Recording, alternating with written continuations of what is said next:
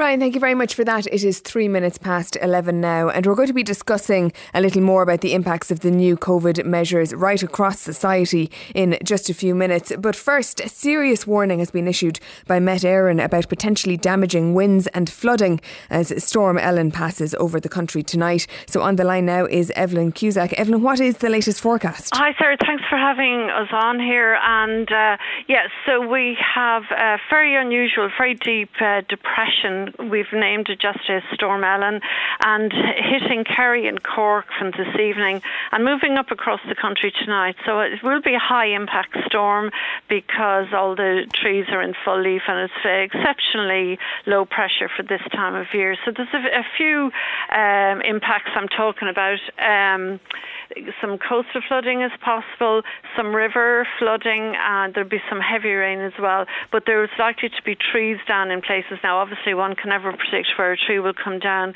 but um, we've had quite a lot of rain recently, so there is a danger of that. So we're particularly concerned for there's hundreds and thousands of tourists uh, camping out, uh, enjoying the beautiful scenery around in the south and uh, in the west in particular. But really, all areas are at risk tonight.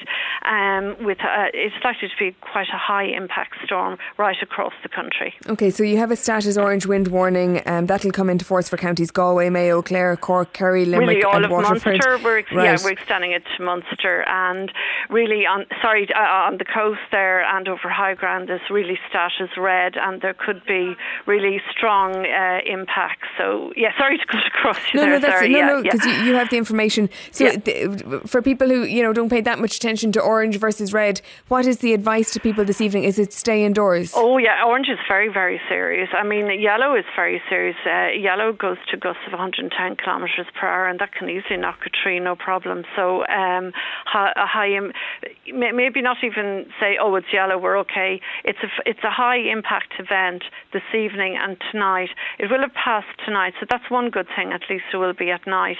But um, really, nobody should be out hill walking or go near the coast or anything like that from this afternoon onwards, and then through Thursday and Friday. The storm itself will have passed, but there's more little areas of low pressure moving in from the Atlantic and more local winds up to gale to storm force, and a risk even, say, for example, tomorrow from another small depression of flooding along the east coast from a southeasterly wind. So, really, all of Ireland from this evening, tonight, Thursday, and Friday, it's a very, very unsettled spell, very possible high impact winds and rain at times rather than any specific time. But the Ellen storm is really this evening and tonight. Cork and Kerry and Clare in particular, there's likely to be coastal flooding and very heavy rain.